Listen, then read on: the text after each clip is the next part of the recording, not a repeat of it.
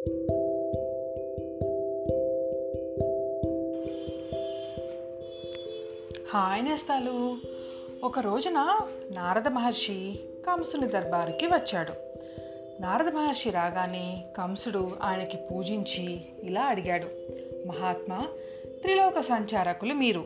తమకు తెలియని విశేషాలంటూ ఉండవు కదా. నేను వినవలసిన సమాచారాలు ఏమన్నుంటే నాకు తెలియచేయండి అని కోరాడు కంసుడు.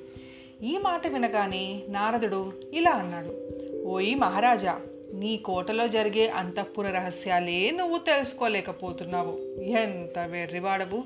ఇప్పుడు కొంప మునిగింది నీ ప్రాణానికే ముప్పు వచ్చింది. ఆ సంగతి నీ చెవిన వేసి వెళ్దామని వచ్చాను. ఈ మాట అనేసరికల్లా కంగారు పడుతూ కంసుడు అదేమిటో చెప్పవలసిందని నారదుణ్ణి ప్రాధేయపడ్డాడు. అప్పుడు నారద మహర్షి ఈ రహస్యం చెప్పాడు. ఓయి కంస దేవకి వసుదేవులకి పుట్టినది నీవు అనుకున్న అష్టమ శిశువు యోగమాయ అయి నిన్ను హెచ్చరించి అదృశ్యమైన సంగతి నీకు జ్ఞాపకముందా? ఆమె నిజానికి గోకులంలో యశోదానందులకు జన్మించింది. దేవకి వసుదేవులకి ఎనిమిదవసారి శ్రీకృష్ణుడే పుట్టాడు. పుట్టిన వెంటనే శ్రీకృష్ణుడు యశోదా వద్దకు యశోద పక్కలో ఉండే స్త్రీ శిశువు దేవకి వద్దకు చేరుకోవటానికి పెద్ద పన్నాగం జరిగింది. దేవకి పక్కలో ఉండే ఆడ శిశువును నీవు చంపబోతే అది యోగమాయగా మారి ఎగిరిపోయింది. బృందావనంలో నందుని ఇంట్లో కృష్ణుడు వాని అన్న బలరాముడు పెరిగి పెద్దవారే నీ పరివారాన్నంతటినీ నాశనం చేస్తున్నారు. కనుక జాగ్రత్త పడు. అని నారద మహర్షి రహస్యాన్ని కాస్త కంసుడికి చెప్పేశాడు.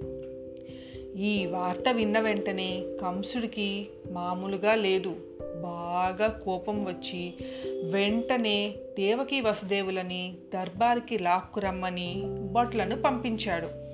వారు అలాగే దేవకి వసుదేవులని దర్బారుకి రాకురాగానే కంసుడు వారిద్దరిని చంపబోయాడు. అప్పుడు నారదుడు అడ్డుపడి కంసుడిని మందలించాడు.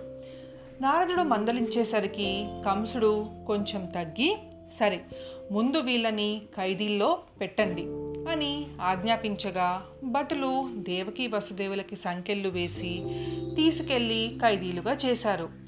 మరి కంసుడు శ్రీకృష్ణుని పట్టుకున్నాడా? లేదా శ్రీకృష్ణుడు కంసుని చంపేశాడా? లేదా తర్వాత ఏం జరిగింది? రేపటి కథలో చెప్తాను. మీ జాబిలి